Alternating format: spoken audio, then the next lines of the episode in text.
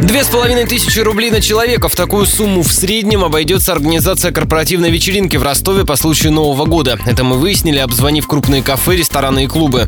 Наши собеседники отметили, что цены остались на прошлогоднем уровне.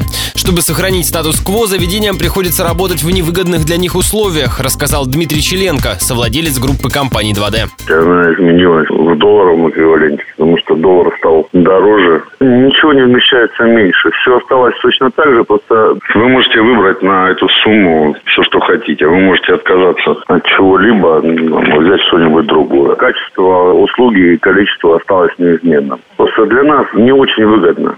Самые популярные даты в ресторанах и банкет-холлах уже забронированы. В некоторых свободных мест не осталось совсем.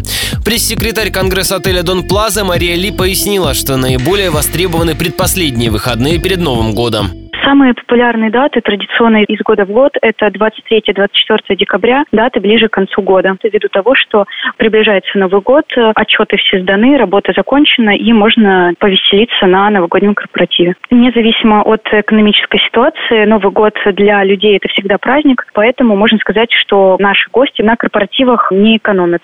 Примечательно, что многие ростовские компании больше не экономят на своих сотрудниках. Ни одна не просила исключить из меню горячие мясные блюда и дорогостоящие закуски, вроде красной рыбы.